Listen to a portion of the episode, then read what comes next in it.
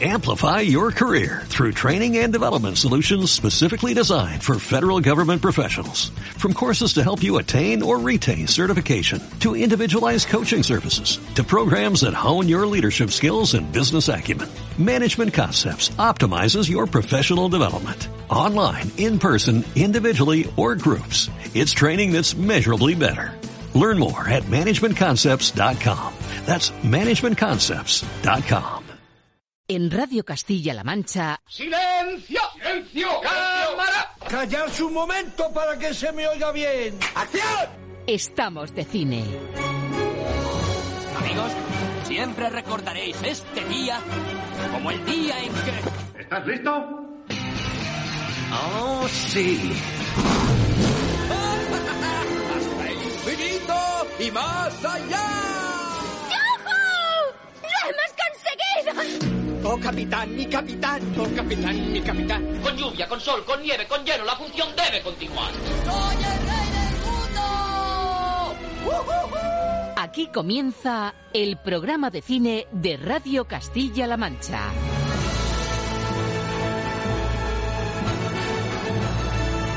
Presenta Roberto Lancha.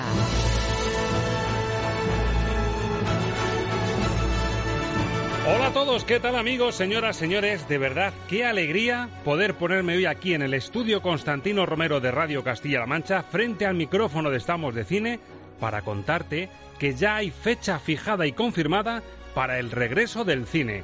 Hace justo un año, si recuerdas, un día como este, estábamos confinados y celebrando, haciendo radio desde casa, el Día del Padre. Hoy, 366 días después, ya sabemos que las salas reabren a lo grande... el próximo viernes 26 de marzo. Esa es la fecha que los responsables de las salas de exhibición manejaban, no ya por la evolución positiva de los contagios COVID, sino porque al final la industria, las distribuidoras, se atreven a salir de su letargo y ese día la cartelera va a ser paradigma del tipo de cine que espera ganarse de nuevo el favor del público. Calidad y espectáculo. En una semana tendremos en pantalla la gran favorita al Oscar, Nomadland, la calidad y el cine espectáculo que debe llevar de nuevo al público a las salas. Godzilla contra Kong, Tom y Jerry y Master Hunter. No es una cábala, es una realidad y ya está aquí. Pero antes de ese regreso a lo grande toca estirar las piernas, ponernos a tono. Antes de la reapertura generalizada de las salas tenemos como anticipo varios títulos que vienen con nominaciones o con premios de calado. Por ejemplo, El Mauritano de Mauritanian, que le valió a Jodie Foster un reciente Globo de Oro y que ya está en salas, además del aclamadísimo documental chileno El Agente Topo, que huele a Oscar, o Sound of Metal. Una película de Amazon Prime sobre un batería que empieza a perder la audición y que suma 6 candidaturas a los Oscar. El gobierno de Estados Unidos retiene a más de 700 prisioneros en Guantánamo. ¿Desde cuándo encerramos a la gente sin un juicio en este país? Tú, a contar de hoy día, vas a ser un agente topo, un espía. A mí me está contratando una hija. Cree que a su madre adentro la están maltratando, que le están robando. Entonces tú vas a ser mis ojos. Le pregunto cómo lo resuelvo. Lo que debe hacer en primer lugar es eliminar toda exposición a ruidos intensos. Y haremos algunas pruebas para determinar qué problema tiene exactamente. Novedades de calidad que tenemos que ponderar con nuestro crítico Alberto Luquini, al que también queremos preguntar por las recientes nominaciones a los Oscar de Hollywood. En algo más de un mes habrá ceremonia y además presencial en la Meca del Cine y queremos ir manejando como siempre favoritos y las apuestas de Estamos de Cine. Y atención amigos al diván de las bandas sonoras que hoy nos hace mirar a la pequeña gran pantalla para recuperar el prolífico universo de la Guerra de las Galaxias. Y es que, quien más, quien menos, seguro que ha oído hablar de una de las series de la pandemia. La historia de un llanero solitario intergaláctico con armadura, recursos para eliminar a cualquier enemigo y de pocas palabras. ¿Te has quitado el casco alguna vez? No. ¿Y en alguna ocasión te lo han quitado otros? Nunca. Mando, el mandaloriano, el guardián y protector de una suerte de pequeño y perseguido Yoda, y la peculiar banda sonora compuesta por el no menos peculiar Ludwig Göransson van a ser protagonistas hoy del menú musical que nos va a servir nuestro chef Ángel Luque. Del clasicismo de John Williams a la innovación de una serie de altísima calidad que ha convencido incluso a los que estaban, a los que estábamos, cansados de tanta secuela de Star Wars. Damas y caballeros, la luz al final del túnel no es que se intuya como hace unos meses. La luz al final de tantos meses de parón, de pérdidas, de dudas, de cierres, ya está aquí. Esta vez el foco, los grandes focos del cine, amenazan con encenderse para no apagarse en mucho tiempo. Ojalá se cumpla. Poder contártelo vuelve a ser hoy todo un privilegio. Gracias por elegirnos y bienvenidos a una nueva entrega de...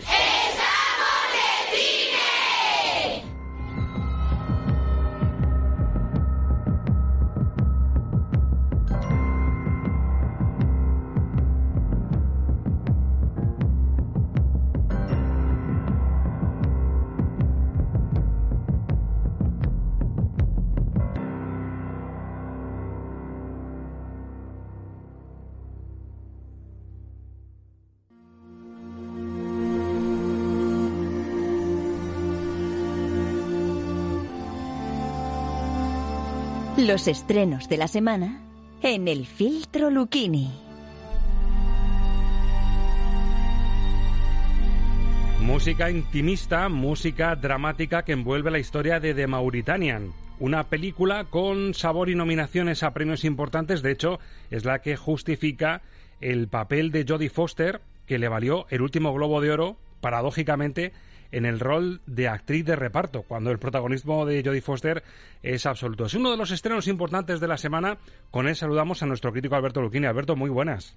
Hola, muy buenas. Un aperitivo me parece perfecto para esa fecha que tenemos ya, y me parece mentira que en una semana, el 26 de marzo, esa es la fecha marcada en rojo ya en nuestro calendario, vuelven los cines, se reabren salas en general, no ya por la evolución de la COVID, que esperemos que siga así pese a estos pequeños repuntes, sino porque la industria se atreve por fin a sacar músculo tanto tiempo después. Era insostenible la situación, se estaba alargando, se había alargado de hecho ya durante más de un año. Todavía recuerdo cuando yo decía que septiembre lo veía complicado y me decís que era un pesimista, y hemos llegado hasta finales de marzo.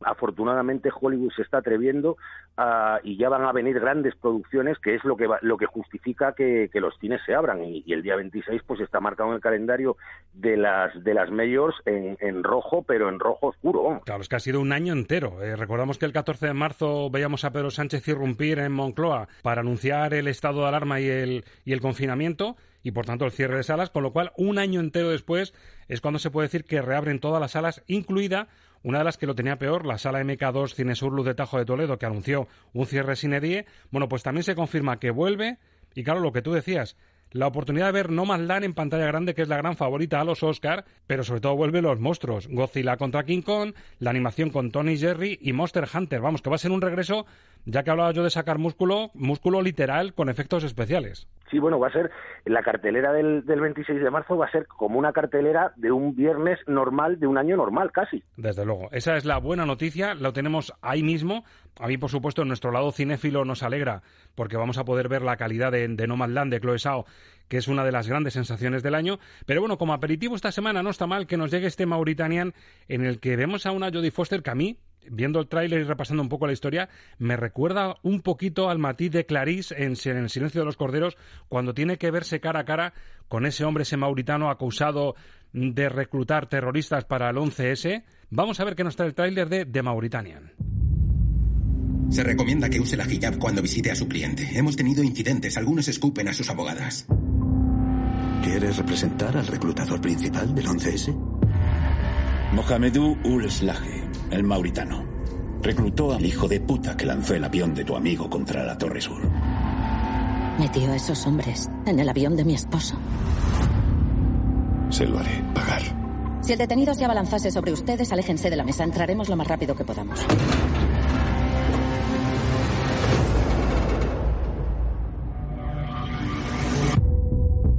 Soy Nancy Hollander, ella es mi asociada y deseamos representarlo.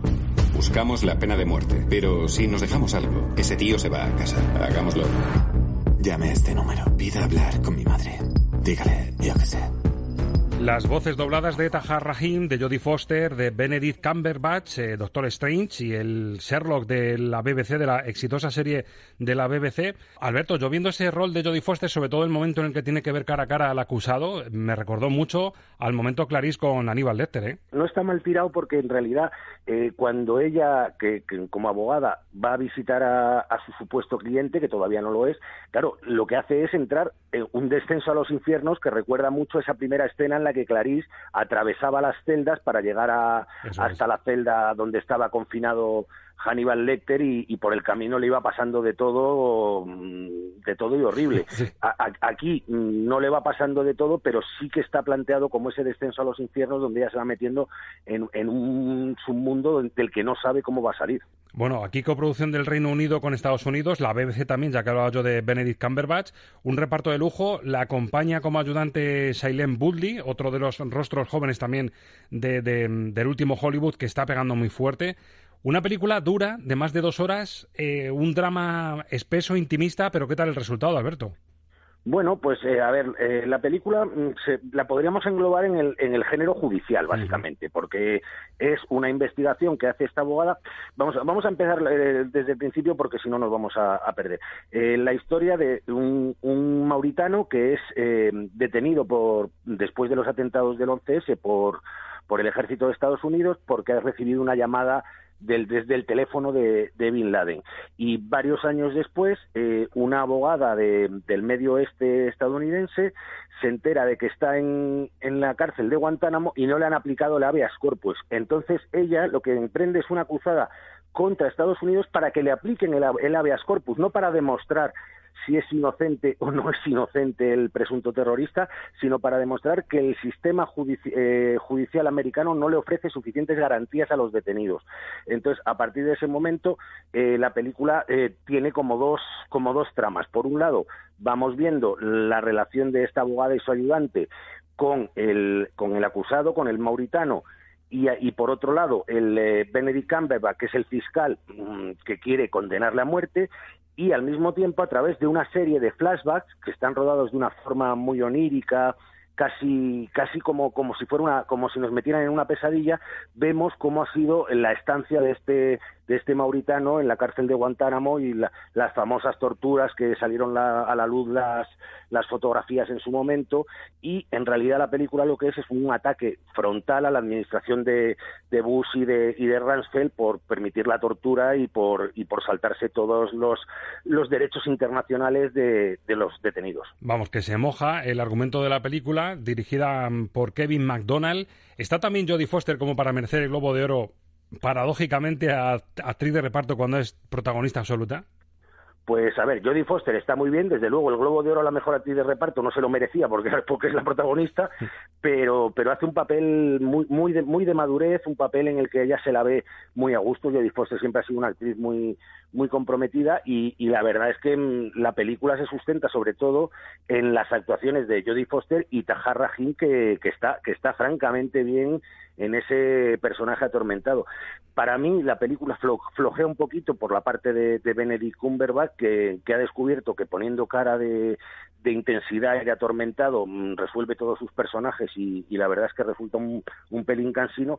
Y al final lo que queda es un documento muy comprometido, eso sí, que quizá, como diría Giuseppe Andreotti en su momento, manca finezza. O sea, está todo contado como muy de una forma un tanto maniquea, quizá para que el espectador no se le escape nada, y yo creo que tendrían que haber sido un pelín más sutiles, pero en cualquier caso es una película valiente, arriesgada y que no para nada desentona. Bueno, sobre 5 estrellas, ¿qué le pones? Pues un 2,5. 2,5 para The Mauritanian, una película con sello británico y con el papelón de Jodie Foster, que se llevó el Globo de Oro, pero no nominada a los Oscar. Ahora, si te parece, repasamos el resumen de las nominaciones, pero paradojas de Hollywood. Ya nos decías tú que los globos son solo antesala porque van antes, no porque puedan ser una pista, ¿verdad? Fíjate hasta qué punto estamos llegando ya con las cosas raras que pasan con los Oscar, que este año está nominada como mejor actriz secundaria Glenn Close por Hillbilly, que también está nominada como peor actriz secundaria en los Razzies por Hillbilly. O sea, que alguien me lo explique. El mundo al revés con esto de la pandemia. Bueno, y atención, porque yo aquí sí pongo un poco la fanfarria, porque llega un documental chileno que no está dejando a nadie indiferente allí donde se proyecta, da que hablar, está conquistando a medio mundo.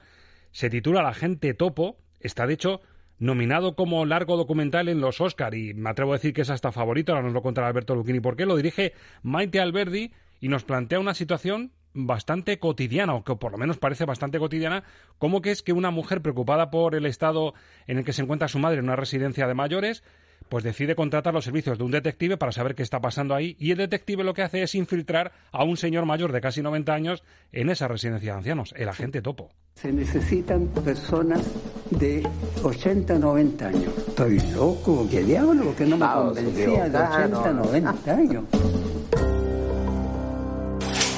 Tú, a contar de hoy día, vas a ser un agente topo, un espía.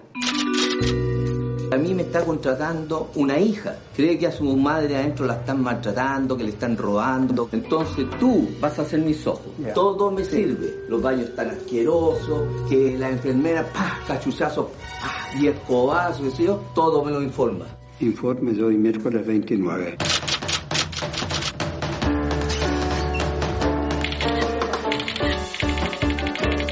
Rómulo, contabilicé 40 mujeres y 4 hombres, incluyéndome. Todas las señoras me parecen iguales.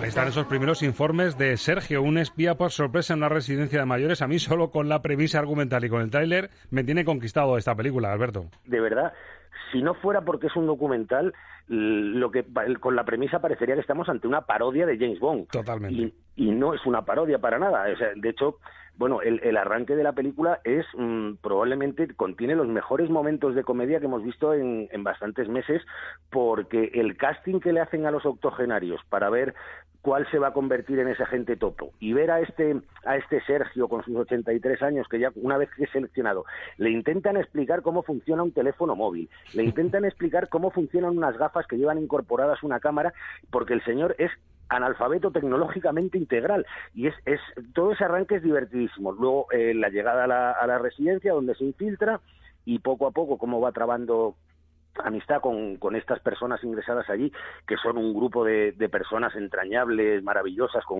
unas conversaciones y unas acciones absolutamente delirantes. Y luego, poquito a poco, la película es verdad que se va poniendo un pelín más seria, porque al final lo que quiere denunciar el documental es que el gran problema que tienen los mayores no es que les maltraten, es que están solos, nadie va a verles, nadie está con ellos, y la soledad es lo que les está consumiendo.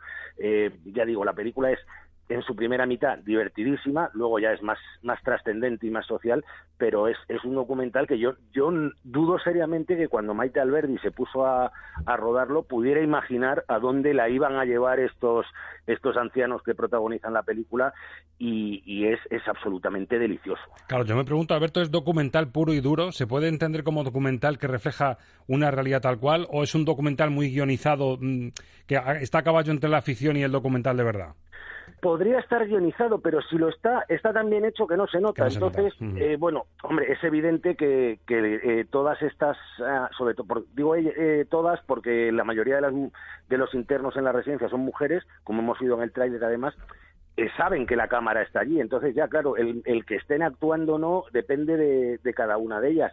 Pero a mí me da la impresión de que hay mucha verdad y mucha autenticidad y mucha humanidad en todos esos personajes, y ya digo, si está guionizado no me molesta, con lo cual me da lo mismo. ¿Sobre 5 estrellas? 4. 4 estrellas para la gente topo, por lo tanto para ti puede dar la campanada en los Oscar perfectamente porque es un tema universal que toca el corazón a todo el mundo. Claro, es un tema que vale para Chile, que vale para España, que vale para Estados Unidos y que vale para la Polinesia.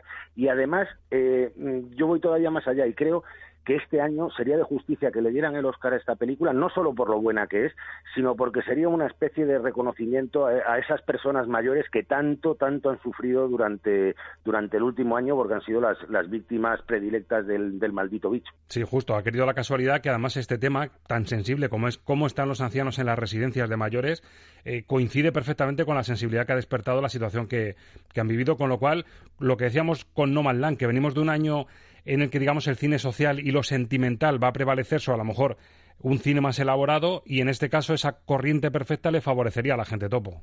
Sí, yo creo que sí, y además sería de justicia, ¿eh? Bueno, y me vi anoche A recomendación de Alberto Luquini, una película que también aglutina 6 nominaciones a los Oscar, que se puede ver en Amazon Prime, y tuve la suerte, por las horas que eran, de verla con auriculares. Y yo creo que con el tema y con el formato que tiene esta película que me recomendaste, Sound of Metal, hice bastante bien en verla con auriculares, ¿o no, Alberto? Sí, bueno, es que el sonido es probablemente el gran protagonista de esta, por otra parte, espléndida película, ¿eh? Sound of Metal, dirigida por Darius Marder, nos cuenta la historia de un joven batería de un grupo heavy metal, expuesto a un ruido tremendo en cada concierto, que empieza a perder la audición. Bien, en cuanto al volumen que puede oír, en su oído derecho está en un 28% y en el izquierdo en un 24%. ¿Cuánto? En el izquierdo un 24%. Vale. No importa a qué volumen le ponga la prueba, aunque lo ponga al máximo, seguirá perdiendo del 70 al 80% de las palabras que le diga. Vale. No es buena señal. Ya lo veo. ¿Y qué? ¿Qué hacemos para que vuelva a oír? Verá, tiene que ser consciente de esto. Que esto tenga o no tenga que ver con su exposición a ruidos o que sea un trastorno autoinmune, no importa realmente. Ya, tengo un problema. Le pregunto cómo lo resuelvo. Lo que debe hacer en primer lugar es eliminar toda exposición a ruidos intensos. Y haremos algunas pruebas para determinar qué problema tiene exactamente. Y entonces hablaremos de otras posibilidades. Y ese es el punto de giro de la trama, una historia de amor hacia la música. Una historia de amor que se ve en este brete, ya que no puede seguir tocando ni exponiéndose a esos ruidos. Una historia de amor a la chica con la que está este Riz Ahmed, Olivia Cooke, que hace otro papel maravilloso. El de él es espléndido porque es el absoluto protagonista. Y es una historia intimista, Alberto, rompedora, original, que te reconcilia un poco con la forma de ver la vida a través de esa oportunidad perdida a través de la música, ¿no? A mí lo que me fascina de la película, sobre todo, es que consiguen meterme en la cabeza y en el oído del protagonista. O sea, consiguen que nos sintamos exactamente igual que él, viendo cómo está perdiendo ese sonido. Por eso, con lo que decías tú de los auriculares, me parece una cosa brillante, que ayuda a entender mejor la película.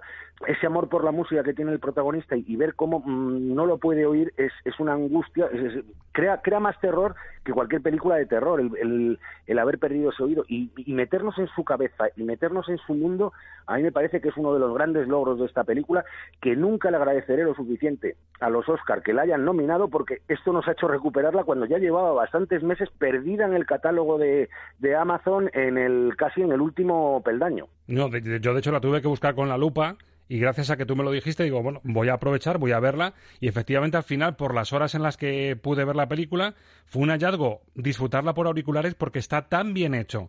El momento en que empieza a perder la audición, el momento en el que empiezas a notar cómo lo pierde, cómo oye él, cómo se oye la vida, cómo lo oyen los demás, me parece una lección magistral. Supongo que una de las nominaciones tiene que ser a mejor sonido, porque me parece una lección absoluta y una demostración de que el Oscar al mejor sonido a veces no tiene que corresponderse con una película de acción con grandes efectos de sonido. Bueno, de hecho, no es que esté nominada, es que si no le dan el Oscar al mejor sonido será uno de los grandes tangazos de la noche, ¿no? Lo primero, porque el propio título ya es una invitación, Sound of Metal, que hace el juego de palabras con el heavy metal que interpretaba cuando era batería el protagonista, y el sonido a metal que tú escuchas una vez que empieza a oír mal. Claro, o sea, es el juego de palabras de los sonidos metálicos en que se convierte su percepción de los sonidos externos. Yo digo, yo de verdad lo digo, es una película que además dura más de 2 horas. Sí. Y a mí se me hizo cortísima, que es lo mejor que se puede decir de una película, que creo. Además, un final valiente, nada edulcorado, en el que te deja rumiar y un poco digerir un poco lo que pasa. Y bueno, y el papelón de Riz Ahmed me parece maravilloso también, ¿eh? Cómo lleva el peso de la película y cómo te sientes él en todo momento. Sí, bueno, Riz Ahmed, que es yo creo que la gran sorpresa en las nominaciones a Mejor Actor, y luego no dejemos de citar a ese grandísimo secundario que yo no le conocía de nada, que es Paul Raci, sí, que también ha sido nominado como Mejor Actor Secundario a los Oscar, y que hace un papel, para ubicar a quien no haya visto la película, es un veterano del Vietnam que perdió el oído en Vietnam en una explosión y se dedica a ayudar a la gente sorda a asumir su problema y a integrarse en la sociedad, y hace un papelón que espérate que no dé la gran sorpresa y se lleve el Oscar al mejor actor secundario. El señor de la coleta, una suerte de Yoda sordo en esa especie de club de ayuda a los sordos, ¿no? Efectivamente, sí, una especie de Yoda, pues muy... Es muy zen, ¿no? Muy, sí, sí. Muy Jedi, intentando convencerle de que la sordera no es un problema y mientras no asuma eso, no podrá convivir con ella. Una película muy especial, lejos de los cánones de Hollywood, aunque va por ahí también, me parece a mí, Nomadland, es un poco el estilo que puede marcar la tendencia en estos Oscars. Sobre 5 estrellas, Alberto, Sound of Metal... Pues para mí es un 4, ¿eh? 4 estrellas, casi rozando la obra maestra, la película que pueden encontrar en Amazon Prime y que se convierte también en una de las recomendaciones de la semana. Y ahora sí nos toca, Alberto, ya que estamos, hacer un chequeito a las nominaciones de los Oscars de este año. Vamos a ello.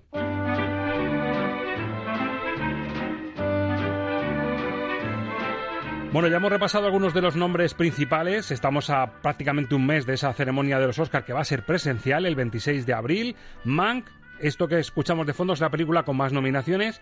Hay que recordar, como cada año, que el acumular muchas nominaciones no te convierte en favorita. Suma 10 candidaturas la película de Fincher, y los otros títulos que aspiran a más galardones son Nomadland, para mi favorita, Minari, Historia de mi familia, estrenada hace justo una semana, El padre, con Anthony Hopkins, El juicio de los 7 de Chicago, que le encantó a Alberto Luquini, Judas y el Mesías Negro, que es de las que tenemos pendiente, y esto que hemos hablado ahora mismo, Sound of Metal, con 6 nominaciones. A grandes rasgos, Alberto, sin sorpresas de lo que nos esperábamos después de ver los Globos de Oro. Quizá el hecho de que se haya quedado fuera Jodie Foster, de la que hablábamos antes, pero es que, claro, si la han nominado, si la presentaron en categoría de reparto, pues es lógico que se haya quedado fuera. La gran favorita, y con justicia, es Nomadland. Y bueno, pues este año yo creo que también vamos a tener momentos muy emotivos, ya lo diremos cuando toque la quiniela, pero creo que este año el Oscar póstumo cae seguro.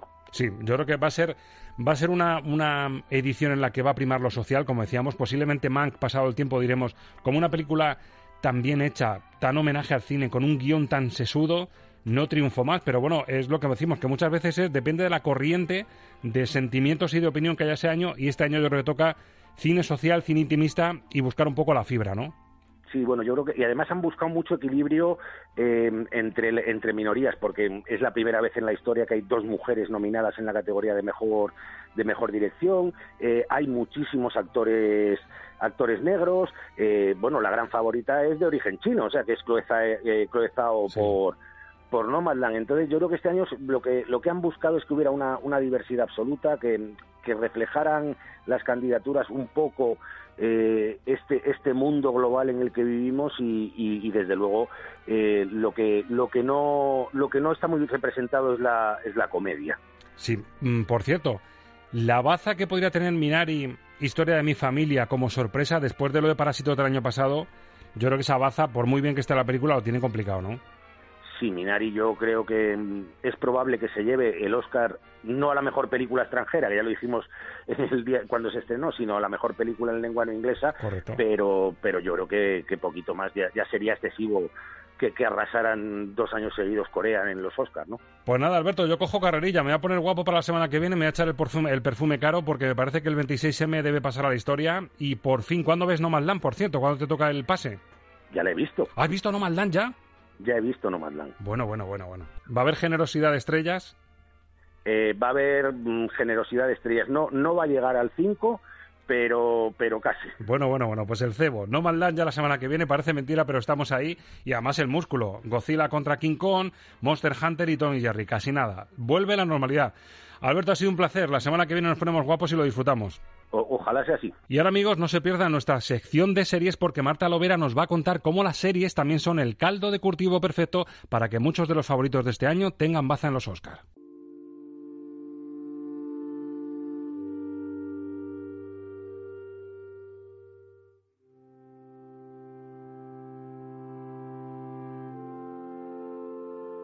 Season 1. Series de cine con Marta Lobera.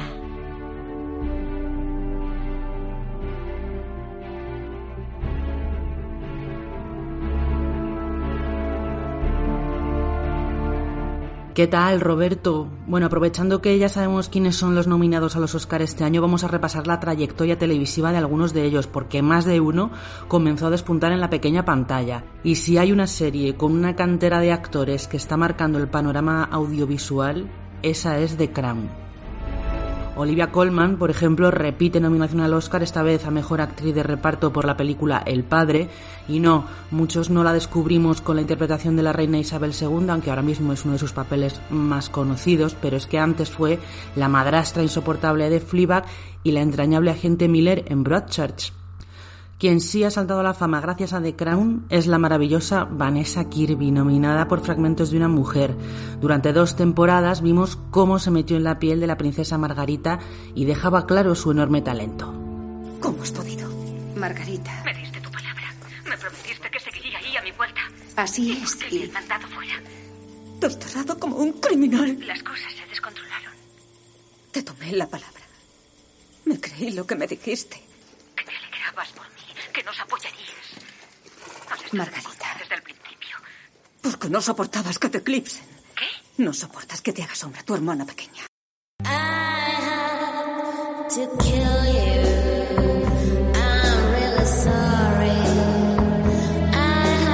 Y seguimos con The Crown, porque Meryl Fennell, nominada a Mejor Dirección por Una Mujer Prometedora, es quien ha interpretado tanto en la 3ª como en la 4ª temporada a Camila Parker Bowles.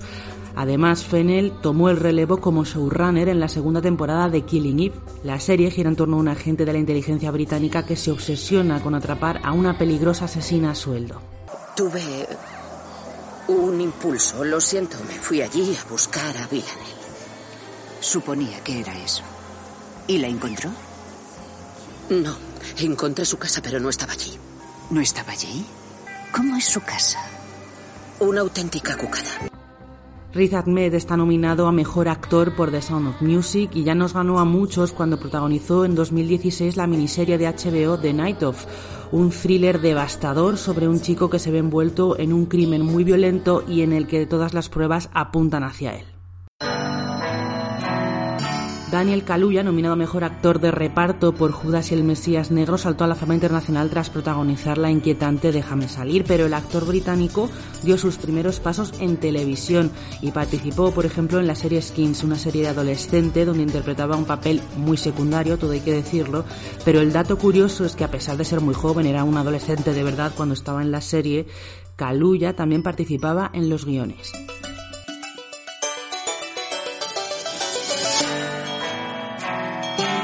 Y la lista sigue, porque otros nominados como Steven Yeun también han hecho sus pinitos en televisión. Él, por ejemplo, es conocido por su papel de Glenn en The Walking Dead, o Viola Davis, que protagonizó Cómo defender a un asesino. Y es que parece que queda claro que en la última década la línea que separaba a los actores de cine de los de televisión se ha ido difuminando.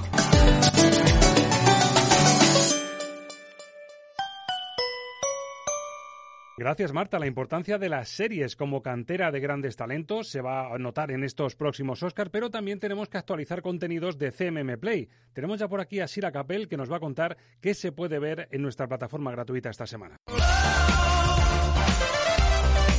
Esta semana, en CMM Play...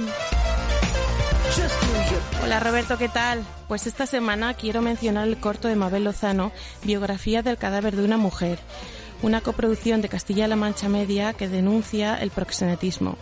Ha ganado el Goya recientemente y lo hace a través de un caso real. Cuenta la historia de una mujer que fue brutalmente asesinada en 2009. Todo sucedió por haber testificado en contra de su proxeneta. Es una pieza muy dura, pero también muy necesaria.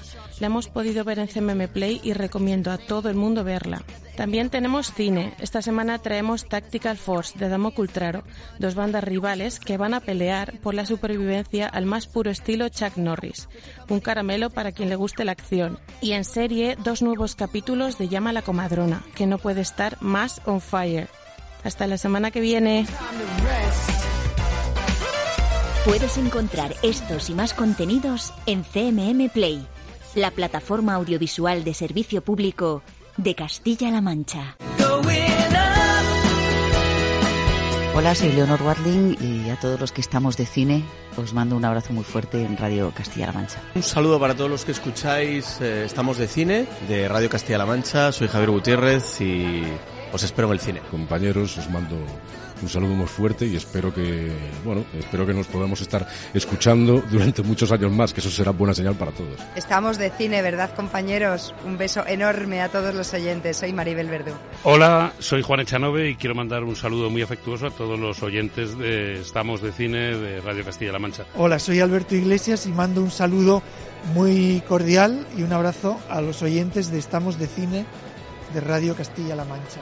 Hola, soy Iciar Boyaín, un saludo para los oyentes de Estamos de Cine. Hola, soy Antonio de la Torre y Estamos de Cine. Hola, soy Joaquín Reyes, un saludo para los oyentes de Estamos de Cine.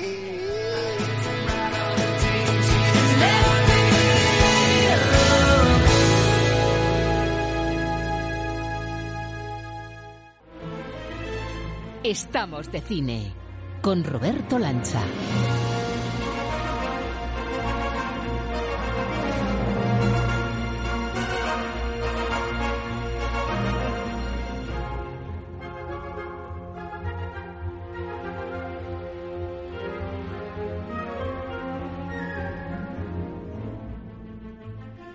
Y no es por nada, pero en este espacio Estamos de Cine hilamos tan fino que estamos ahora relacionando los Oscars del año pasado, los de este año y la banda sonora que tenemos entre manos. Ángel Luque, muy buenas. Muy buenas, Roberto. No damos puntadas en hilo, hay que reconocerlo.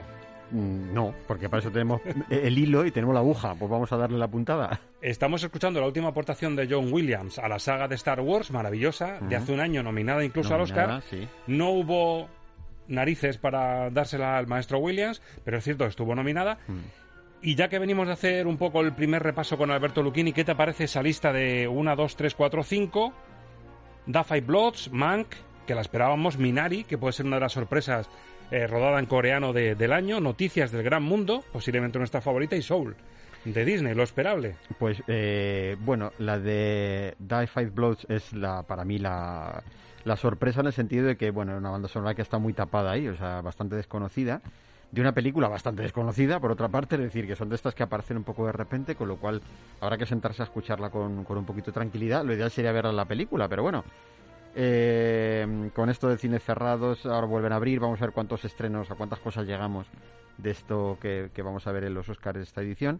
Mank y Soul, yo ya lo he dicho más de una vez, que sabía que iban a caer, siendo para mí dos de las peores bandas sonoras no me atrevo a decir de los últimos años, pero sí de unos años. Un perfil bajito, un perfil destemplado.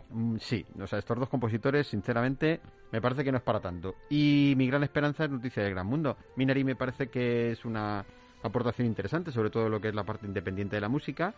Y Noticias del Gran Mundo creo que es la gran oportunidad de que de una vez se lo den a Newton Howard. Yo creo que será lo justo, pero me da mucho miedo Soul.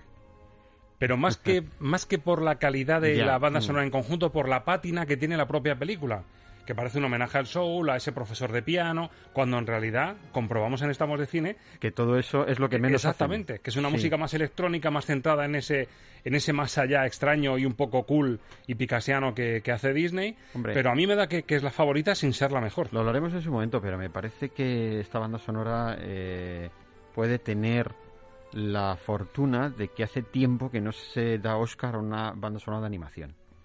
Eso puede darle el toque de novedad. Se lo han dado los Globos de Oro.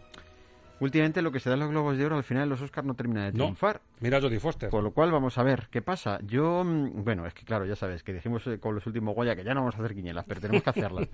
Yo es que me uno al momento sentimental y creo que lo de Newton Howard para Noticias del Gran Mundo es una magnífica banda sonora y es la oportunidad de que se lo den. Vamos a hacer piña a por ello.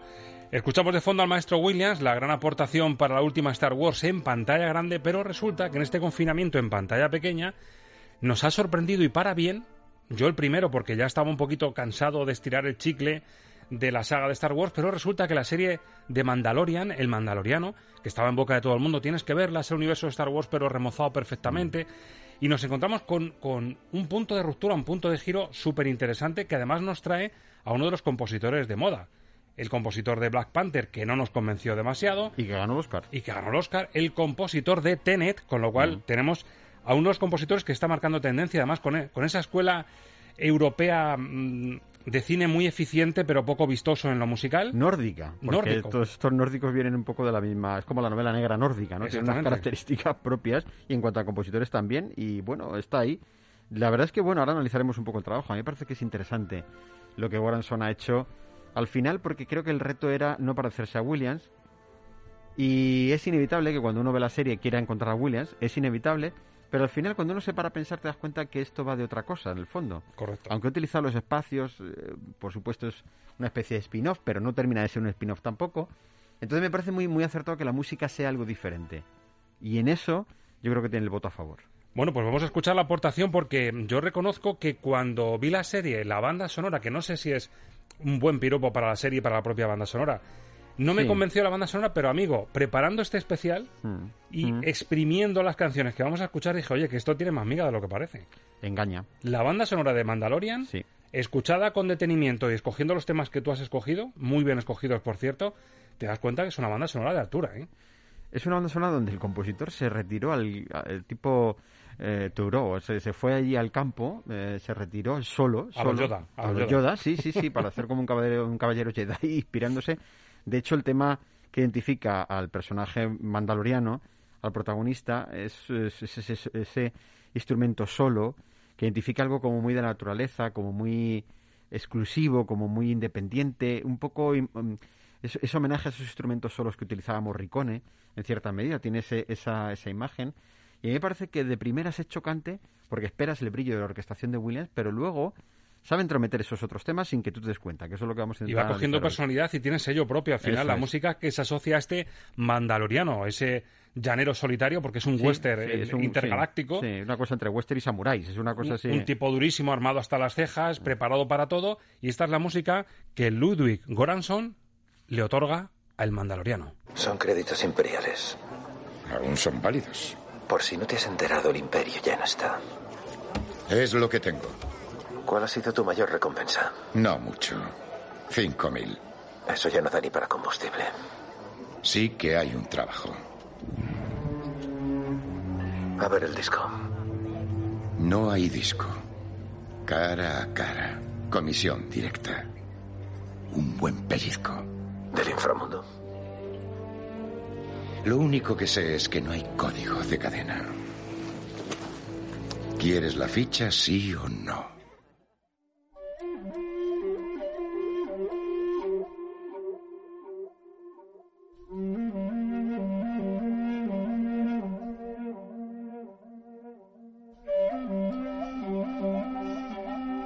Lo que ves es lo que oyes. Música para soñar cine... con Ángel Luque.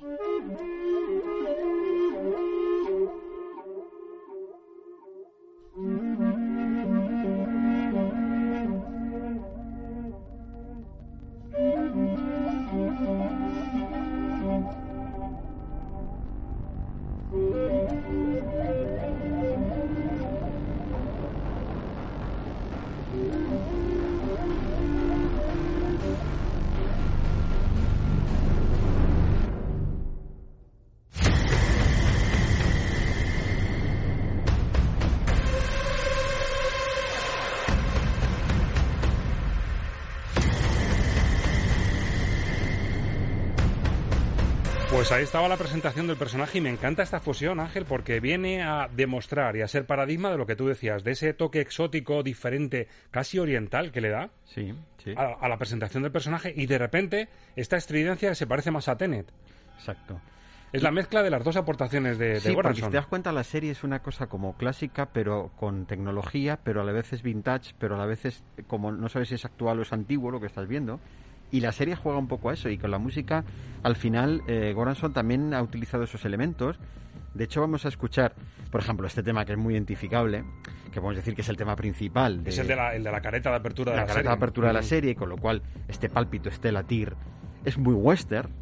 Esto me recuerda al spaghetti western. Exacto, sí. O sea que utiliza esos elementos, claro, cuando Nimo Ricone hace el spaghetti western, ya lo hablamos aquí en su momento cuando lo explicamos, él utiliza esos elementos que rompen completamente la estructura musical, ese silbido, ese rasgueo de guitarra, instrumentos completamente diferentes, y Göransson intenta utilizar esa misma idea, pero lo hace con la tecnología. Aquí tenemos un sonido de instrumento solo, muy ancestral, muy metido en la soledad del personaje, pero luego arranca, rompe con una cosa modernista absolutamente, tecnológica, que crea una atmósfera de pasión interesante, es decir, crea una atmósfera de que sabes que te vas a enfrentar a una batalla, a una lucha, a algo totalmente diferente, ¿no? Y eso está muy bien hecho. Hay que reconocer además que es la mezcla perfecta del homenaje a la tribu a la que pertenece el mandaloriano, los mandalorianos, sí, que tienen como unas creencias y unas convicciones muy férreas, muy antiguas, y claro, ese sonido exótico con toque oriental es lo que te da esa autenticidad, que esto viene de muy atrás. Aunque estemos viendo tecnología puntera, nos sitúa la acción después justo del retorno del Jedi, sí, estamos justo después de la tercera película de toda la saga que nosotros vimos en el tiempo, cronológicamente, estamos justo ahí. Cuando ya Luke Skywalker es un super Jedi consumado, todavía joven, y aparece este pequeño Yoda al que tiene que proteger el mandaloriano, con lo cual engancha fenomenal con la trama y con un personaje icónico como es un pequeñito Yoda que además ha hecho las delicias del público infantil. Totalmente. Mi hija con 6 años está con Baby Yoda. Sí, sí, ha sacado muñequitos además Grogu, que se mueven como él y te responden y cierran y abren los ojos. Es encantador, hay que reconocer que han hecho una cosa entrañable. Y sale esa imagen además de George Lucas abrazándole al Baby Yoda que quedó muy bonita y muy comercial. Como dando su beneplácito, su bendición. Es como el abuelo, ¿no? Es como el abuelo con su nieto ahí dándole un poco la bendición, efectivamente. Bueno, yo creo que es una serie que jugaba perfectamente con este mundo. De hecho, ya se habla que va a haber película relacionada con esta figura del mandaloriano, ¿no? Yo creo que lo han sabido hacer bastante bien. Es verdad que los más puristas te pueden decir, hombre... Pero me parece que es al final utilizar los ingredientes que ya conocíamos y han metido acción y han metido algunas cositas que no son tanto de la épica de la Guerra de las Galaxias. Bien, es que es eso lo que se pretendía, que no fuera la Guerra de las Galaxias, pero utilizar los elementos que a ti te sirven, los elementos que a ti te gustan, aquello que a ti te parece más atractivo de este mundo. De hecho, no se abusa del hiperespacio, no se abusa de las naves, sino es muy de tierra, muy de peleitas, muy de batallitas, muy de defenderse, muy de atacar, muy de incluso un poquito de suspense. Todos esos ingredientes funcionan fenomenal. Y Goranson crea un ambiente que me acuerdo cuando hablamos un poquito de preparado, te dije, hay una barbaridad de música, o sea, porque lo que hace es para la primera temporada, para cada episodio hay una banda sonora, o sea, es que cada episodio es como una película, tiene su banda sonora concreta, con lo cual en música es una barbaridad de horas, es decir, estaríamos hablando pues de casi 8 o casi 9 horas. Y la segunda parte sí que hace 2 volúmenes, donde junta varios capítulos en 2 bloques. Y ahí sí que hace una economía de temas, ¿no? Pero es verdad que dentro de todo ese mundo nos vamos a encontrar con sorpresas maravillosas. Y es una road movie también en la que hay un montón de aventuras. Cuando ya encuentra el pequeño Yoda, Grogu, se encuentra también con esa especie de minions, los yaguas, sí, sí, del desierto, que le encargan de decir, mira, si te cargas a un animal mitológico que tenemos aquí dándonos un montón de guerra y consigues el huevo peludo, hacemos celebración y te ayudamos en lo que necesitas con la nave y con todo así.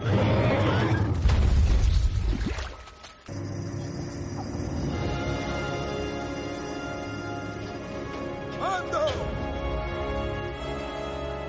Lo tengo. Tengo el huevo.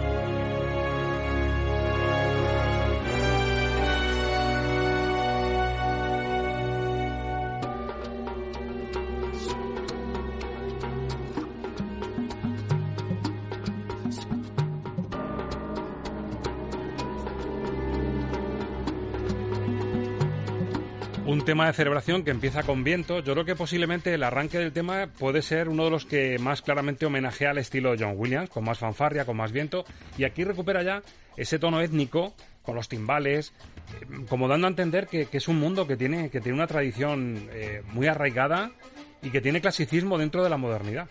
Sí, y además que juega con una cosa que yo creo que, o por lo menos yo tuve esa sensación viendo la serie, ¿no? Y es que te parece, o sea, igual que el mundo de Star Wars te parece un mundo imposible, a mí el mundo de Mandalorian sí me parece posible.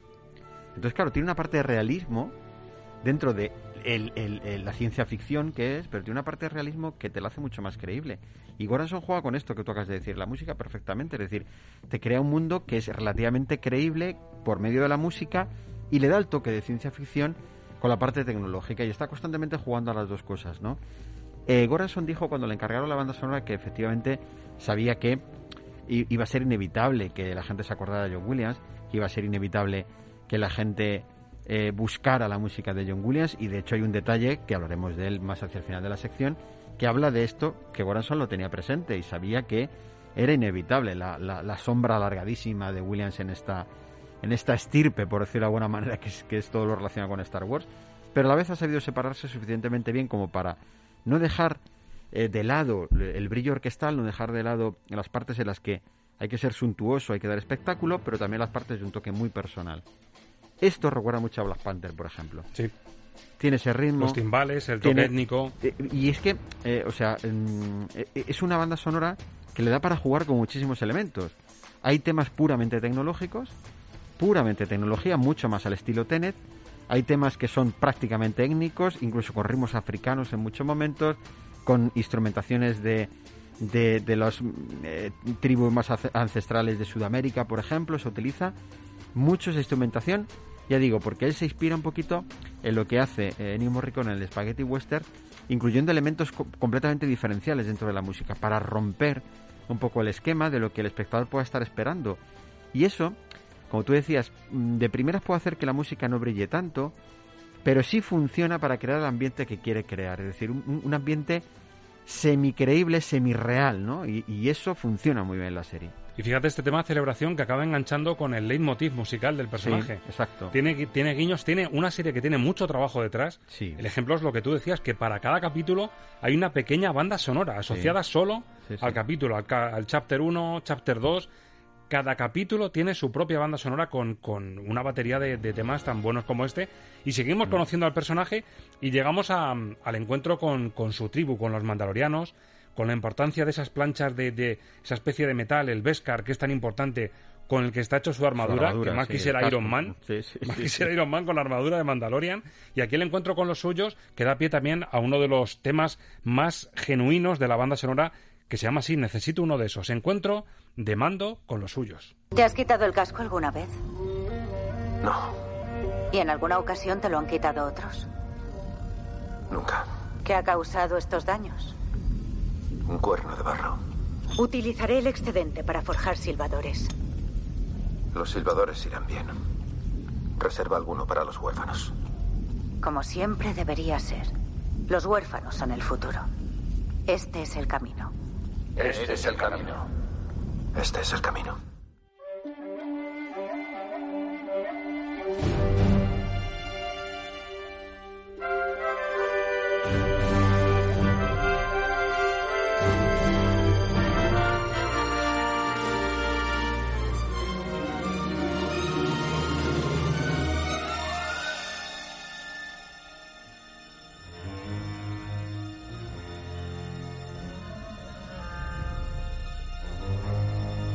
Yo, Ángel, cuanto más lo escucho, más pequeñas pinceladas y pequeños homenajes descubro a John Williams. Fíjate este subido en esta pequeña fanfarria que ha habido que engancha con la melodía central del Mandaloriano y con esos ecos de la tribu original de los Mandalorianos. Sí, sí. Y luego esa pausa que hay como de la gravedad. Lo que hacía Williams cuando después de una fanfarria llegaba esa calma que parecía que veías una nave flotando. Y que en el fondo era preparatoria para algo más que iba a venir después. Exacto. Siempre, es decir, siempre te dejaba un poco creando expectación a esa cadencia flotante del espacio. Fíjate que la banda sonora huye de un heroísmo excesivo, es decir, porque claro, el Mandaloriano en realidad es un cazarrecompensas, es un héroe a medias, claro que es un mercenario, héroe. Trabaja por dinero. Pero es un mercenario, efectivamente. Entonces, claro, tú le quieres ver un poco el perfil buenista. Claro, esto es que no es un Luke Skywalker. Entonces no es el bueno total, sí es bueno, pero no es el bueno total, es un cazarrecompensas. Y la música, si te das cuenta, no termina de hacer un personaje triunfante. Sin embargo, lo que él hace sí, sus acciones sí. Entonces sí que se permite ahí el compositor generar momentos de buen rollo musical, momentos en los que el espectador se puede ilusionar con la música, por decirlo de alguna manera, y vibrar con ese tono que le quiere dar. Y la verdad es que hay que reconocer a Goranson que lo hace fenomenal. alejándose mucho de la línea de estos compositores nórdicos. Es decir, no suelen ser muy dados a este tipo de orquestación, pero claro, date cuenta que esto lo está haciendo para la Disney. Claro. Tú entonces, escuchas esto y no dices, esto es un compositor nórdico. Es de la familia de Hildur Guðnadóttir o estos compositores de ahora. Es de esa línea. Tú lo escuchas y dices, aquí no hay un compositor nórdico detrás, ni un imitador de John Williams. Le ha echado mucha personalidad. Le ha echado mucha personalidad, ha mantenido lo suyo, pero ha sabido aclimatarse a lo que un espectáculo americano requiere para este tipo de cosas. Entonces, claro, si el personaje se puede acercar más a un Han Solo, realmente, sí. Si se puede acercar más a un Han Solo, tú tienes que jugar a no terminar que sea el héroe total. Y la banda sonora constantemente está jugando a esto, porque ese tema ancestral que se puede asociar a él, o la idea de los mandalorianos, les da un aspecto como casi incívico, musicalmente hablando, pero a la vez muy profundo. A la vez te das cuenta que hay algo misterioso en el personaje, y eso la música te lo transmite fenomenal, ¿no? Es un Han Solo, pero como más serio, más estoico. No cabe tan serio, si no le ves el inalterable. El gesto, ¿no? Le vemos la cara a Pedro Pascal, le vemos un par de veces. Y no pasa nada, suficiente. La cara suficiente, ¿verdad? Suficiente. Y uno de los pocos, ya que hemos hablado que es mercenario, que trabaja por dinero, uno de los pocos guiños que tiene, en el que lo hace... no a cambio de ninguna recompensa, es cuando ayuda a esos granjeros, porque le viene bien desconectarse del mundo. Empieza a ser perseguido porque tiene a Grogu, al Baby Yoda, y se protege en una granja a la que le piden ayuda porque hay unos bandidos que les están robando las cosechas. Y dice, bueno, como me viene bien desconectar, voy allí, y aunque no me deis el dinero que yo suelo, la minuta que yo suelo pedir, os ayudo, y se sale de la red. Se desconecta el mandaloriano.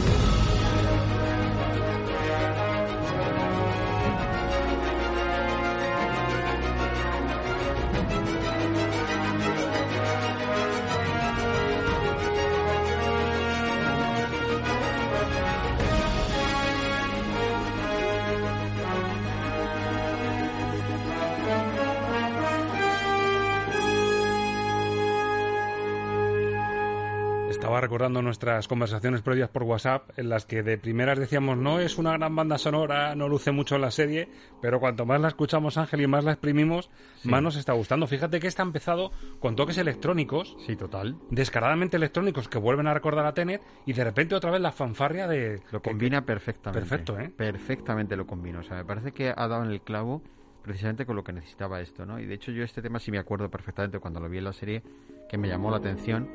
porque vi toda esta combinación. Aquí vuelve esta sonoridad de nuevo, pero a la vez el fondo tiene una cadencia maravillosa. O sea, tiene un ritmo, tiene una dulzura, tiene una elegancia musical soberbia esto que estamos escuchando. O sea, cómo se balancea entre lo mitológico del tema que nos lleva al personaje y cómo vamos viendo las entrañas emocionales incluso del personaje. Es las dos cosas puestas a la vez, como dos líneas musicales diferentes, unidas, y te hablan de ese personaje que en principio solo es ancestral, es un guerrero, cómo siente y cómo empieza a tener emociones y cómo empieza a no querer irse de ese sitio porque se siente vinculado afectivamente, pero sabe que lo tiene que hacer porque si no van a arrasar porque le están siguiendo a él. Esa lucha, cómo la lleva la música. Esto que está sonando es espectacular.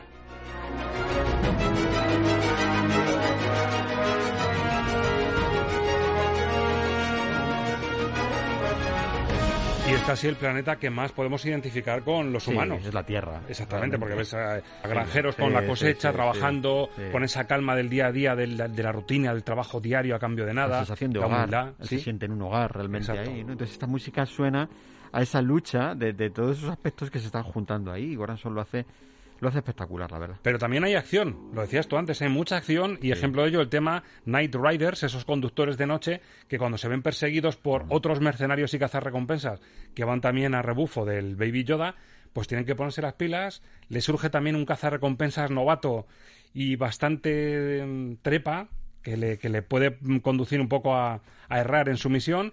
Y tenemos estos Night Riders, que es la aportación de acción de Ludwig Göransson para El Mandaloriano. ¿Has terminado? Sí. Solo estaba despertándote. Vamos. Sube a tu moto. Conduce tan rápido como puedas hacia esas rocas. ¿Ese es tu plan?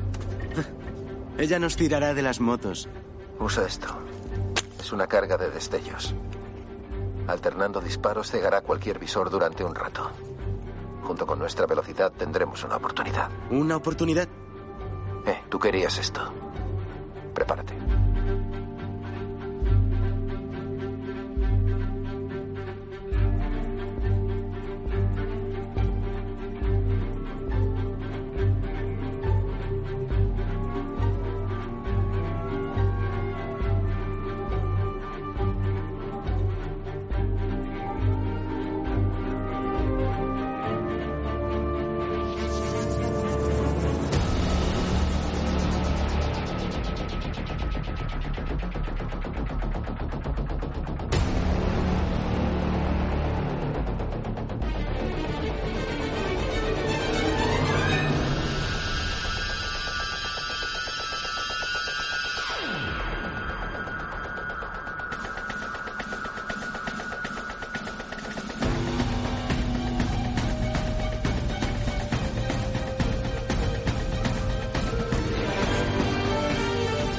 Electrónica, percusión, distorsión, pero melodía también de acción. ¡Qué barbaridad! Es que combina, este señor barbaridad. Combina maravillosamente la versatilidad que tiene. Y claro, en un tema que te exige persecuciones, que te exige láser, que te exige el desfogue de la táctica que utilizan. Es decir, es un tema en el que se luce perfectamente y mezcla perfectamente tradiciones, lo nuevo, lo antiguo. Ha hecho la alquimia más difícil, sí, ¿no? Porque estamos en eso, ya hemos descrito aquí varias veces, en un periodo de transición musical del mundo del cine que nos está llevando a diferentes estilos. No termina de definirse una cosa clara en algún momento, ¿no? Parece que los clásicos años 80, años 90, musicalmente hablando, están desapareciendo. Las nuevas corrientes y las nuevas bandas sonoras, incluida la de Black Panther, van en otra línea completamente diferente. Y sin embargo aquí él sabe que no puede renunciar totalmente a esa parte de forma de orquestar de atrás, para dar mayor relevancia y mayor credibilidad a la serie, para que el público enganche todavía más. Y lo hace perfecto, o sea, es que el equilibrio es perfecto, me parece una maravilla. Yo lo que estaba pensando escuchando este tema, escuchando toda la banda sonora y todas las horas de música que tiene, es que espero que esto lo hagan directo. Igual que fuimos a ver el Juego de Tronos, que Goranson haga una gira con la música en directo de Mandalorian, porque esto, escuchado y llevado un espectáculo en directo con imágenes, como vimos lo de Juego de Tronos, puede ser una auténtica locura. Pues una maravilla.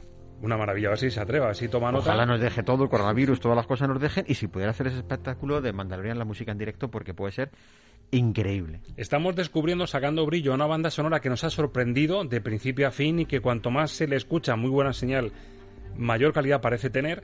Y claro, no es casual, hay mucho trabajo detrás, sí. No solo ya que casi cada capítulo tenga su propia banda sonora, sino el creador de esta serie, que es Jon Favreau, que yo no dejo de alucinar. Este es el tipo gordito con perilla, que es el mayordomo de Iron Man. Sí.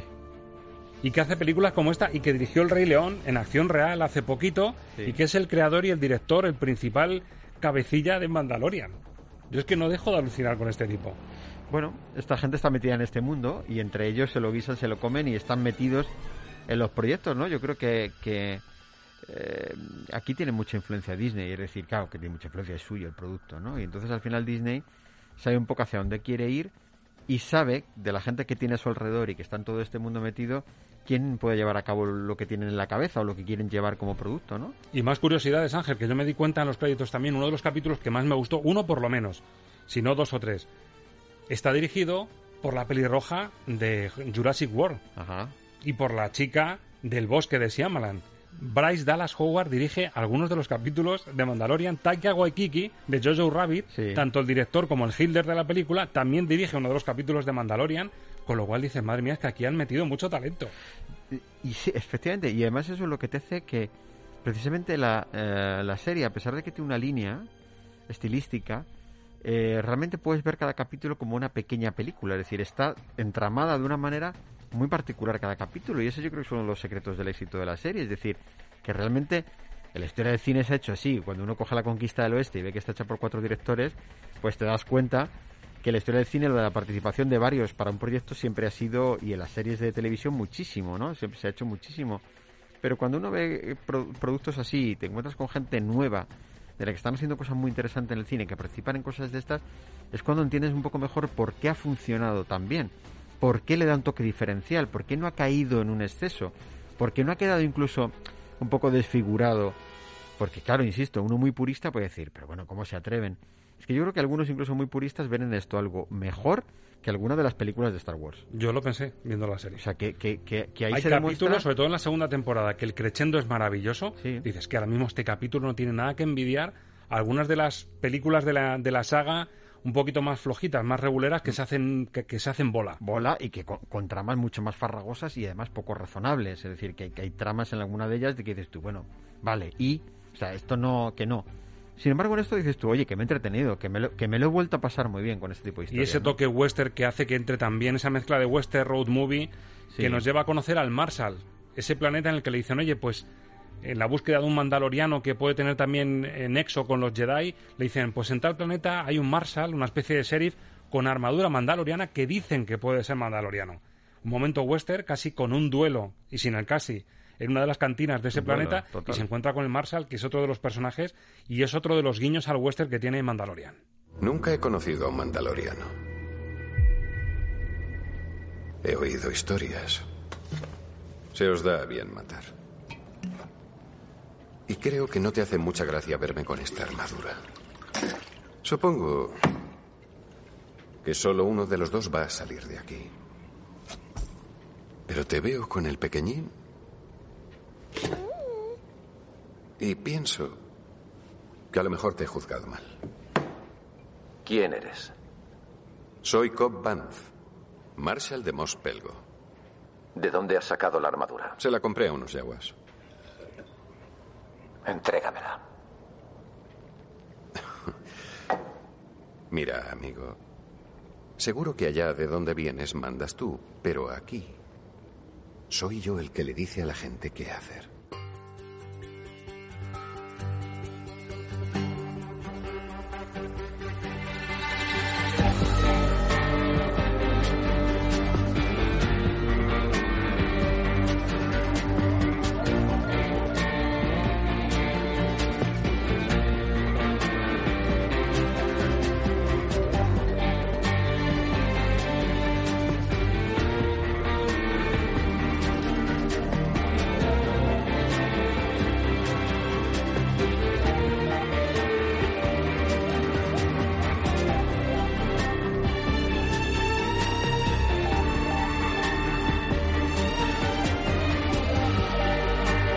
Nosotros pensando al principio que íbamos a poner descafeinado y al final nos estamos tomando una taza de café puro del bueno.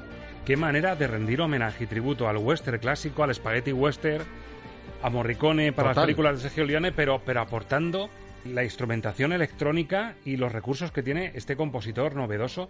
A mí me parece un tema para poner en los colegios. Es decir, vamos a ver la fusión que se puede hacer de rendir homenaje a los clásicos sin imitar, sin perder la esencia del personaje principal.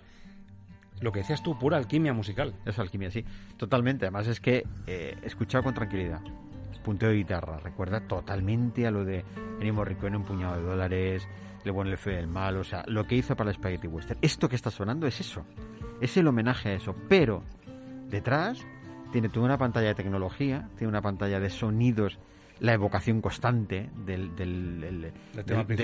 tema principal del Mandaloriano. Al principio suena, aparece y desaparece, vuelve a entrar, aparece con una orquestación que al principio puede recordar un poco pues a esas bandas sonoras que hemos escuchado de Tres anuncios a las afueras, de lo que es el western más moderno. A la vez le ves que llega al toque clásico más tipo Morricone en la forma de orquestar y llevarlo, va metiendo el sonido este de viento. Es decir, lo que hace es una recreación, es un homenaje absoluto a diferentes géneros, trabajando lo que es ese subconsciente del espectador. Es que está trabajando el subconsciente del espectador para meterle en algo que tiene que volver a vivir como un western, pero llevado a algo totalmente de ciencia ficción, algo totalmente justo, espacial y sideral. Es decir, es que es te está diciendo, ¿no? Estás viviendo una secuencia de western, pero te pone los pies en tierra, que sigues en ciencia ficción, que sigues en el terreno de la ciencia ficción. Lo hace. Yo me estaba imaginando, Ángel, a Tarantino escuchando este tema. Tiene que haber alucinado con lo que le gusta esa guitarra asociada a Morricone, el western. Pero esta mezcla y esta conjugación de géneros tan maravillosa, Tarantino tuvo que decir, hostia, este tío yo alguna vez tengo que hacer algo con él. El tema es una brutalidad y cuando lo escucho, pues Lo que me da pena es poder escuchar esto en un surround de una sala de cine. Esta es una serie para poder atreverte a decir todas las semanas, ¿no? Igual que hay cineclub, igual que hay ciclos como los de MK2 que ponían pues con Apartamento, con grandes clásicos, cine de los 90, Mandalorian. Los martes el capítulo 2, el siguiente martes el 3. Sería una auténtica barbaridad. Y escuchar esto en... Bueno, yo espero que si se hace la película, como se había dicho que se iba a hacer, que se cuente con Corazón, porque evidentemente tiene que terminar de dar forma a toda esta música. Bueno, que está terminada de dar forma, quiero decir, llevarlo un proyecto de cine. Pero de aquí a Lima. Sí, se merece ser el compositor de la película futura del Mandaloriano. Momento final, capítulo en el que nos hemos quedado. En la segunda temporada... Están preparando la tercera, pero el momento final es el que engancha, sin hacer spoiler, con el universo Jedi. Sí. Con el universo Jedi. Tiene un tema maravilloso en el que, por la propia fuerza del guión y por la propia coherencia del guión, se recupera uno de los temas clásicos de John Williams.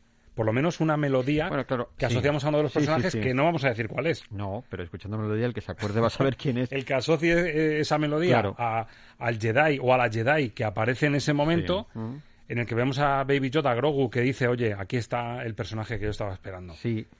Esta era la excusa, quiero decir. O sea, Goranson sabía que en algún momento, y además lo dijo públicamente, que él quería homenajear a todo lo que Williams había hecho para Star Wars. Es decir, que el gran maestro de la música de todo esto había sido Williams, y que él, de una forma o de otra, le iba a homenajear, a pesar de que claramente su música estaba diferenciada y quería ser diferencial con respecto a lo de Williams, ¿no? Y esta fue la ocasión, es que se lo sirvieron en bandeja casi final, es decir, con esto cerramos esa segunda temporada y este es el momento de meter el homenaje a Williams, ¿no? Mando, el Mandaloriano, el pequeño Yoda Grogu, toda, digamos, la pandilla que está protegiendo a ese pequeño niño que tiene 50 años y que se parece tanto al Yoda que todos conocimos. Tú y yo no nos vamos a ver así. No.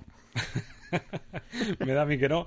Y ese personaje misterioso con capa negra, ese Jedi o esa Jedi que aparece, que es capaz de arrugar como si fuesen chapa a ese ejército de robots negros imperiales maravillosos, indestructibles, hasta que aparece este personaje. Y claro, el Mandaloriano se da cuenta de la importancia del personaje y dice, por favor, abrid las puertas que este viene a ayudar.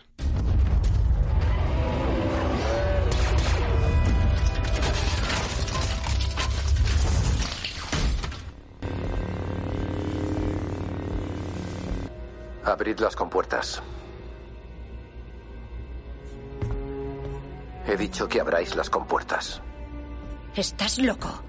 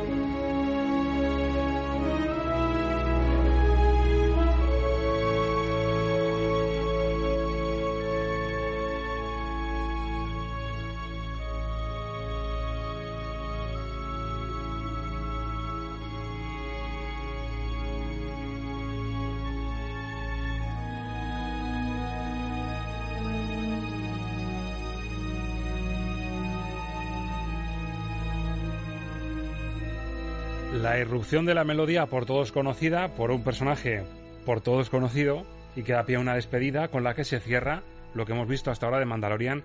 Qué sutilidad, qué línea de guitarra para crear suspense justo cuando se abren las puertas, y luego ya como engancha con la presentación del personaje que todos conocemos, pero casi como si fuese un reencuentro. Con qué elegancia, además, musical, una delicadeza absoluta para atacar el tema de Williams, que son apenas 15 segundos, es dejar que suenen las notas conocidas, sin darles un vuelo excesivo orquestal, sino de una manera elegante, de una manera... casi parecía que podía aparecer John Williams en ese momento. Es entre cariñosa y de reconocimiento. Eso es, sí. Exactamente, sí. Se ve cariño en la forma en la que lo ha arreglado. Los arreglos se ve cariño y se ve homenaje. Se ve reconocimiento, ¿no? Claro, es que si cuando ves ese personaje no te sale un poquito de cariño, ¿no? De decir, madre mía, que estamos ante uno de los iconos del cine. Así es.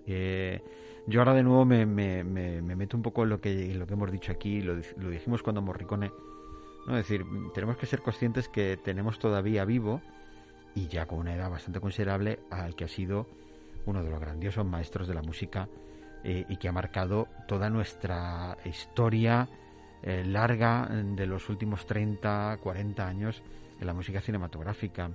Y cuando uno escucha eso, se da cuenta y dice, es que lo que es, en gran parte es, en mucha parte es gracias a John Williams, y lo que ha sido ese mundo, en gran parte es, y en mucha parte es, gracias a John Williams. Y el compositor así lo está reconociendo, porque no puede ser de otra manera, siendo el seguidor, el continuador de algo en lo que él ha compuesto las 9 bandas sonoras de lo que han sido las grandes películas, ¿no? Pues sirva este especial, este cierre, esta pincelada maravillosa de Ludwig Göransson hacia John Williams.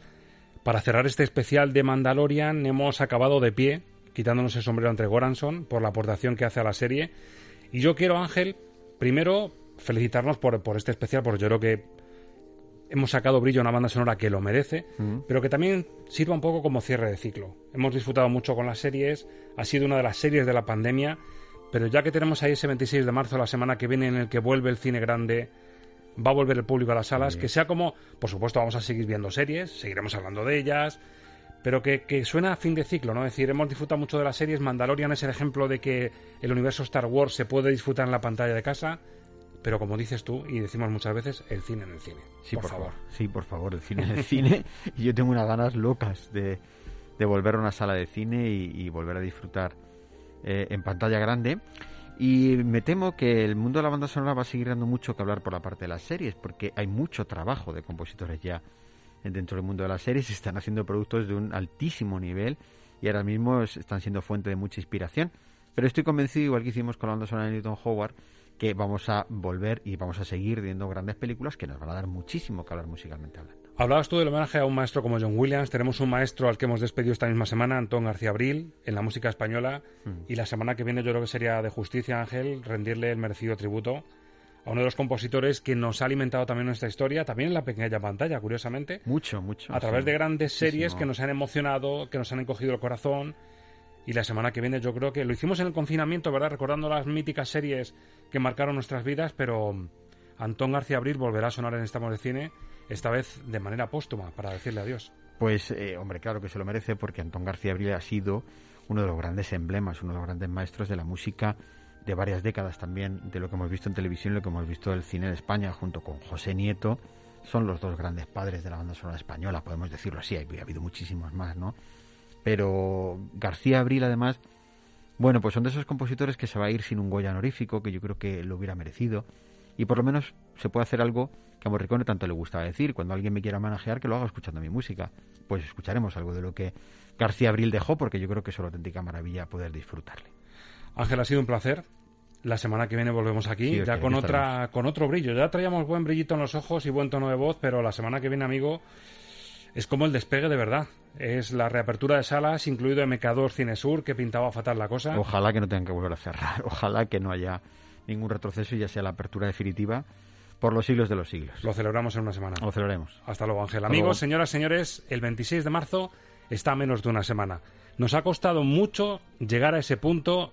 Por favor, no lo fastidiemos. Vamos a cuidar esta semana. Vamos a cuidar este cierre perimetral, las medidas preventivas para que el cine pueda volver de verdad, que esos grandes focos del cine vuelvan a emerger para no apagarse en mucho tiempo. Nosotros lo disfrutaremos y te lo contaremos, como siempre, en la butaca de cine de la Radio de Castilla-La Mancha. Hasta la semana que viene.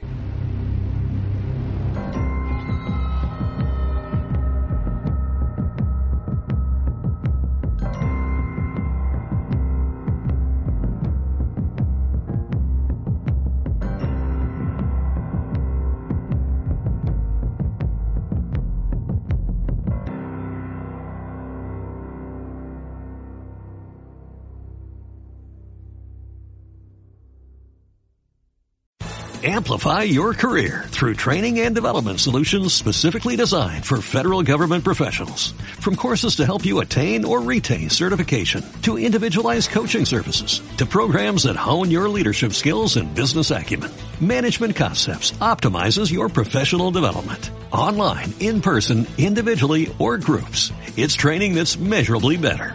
Learn more at managementconcepts.com. That's managementconcepts.com.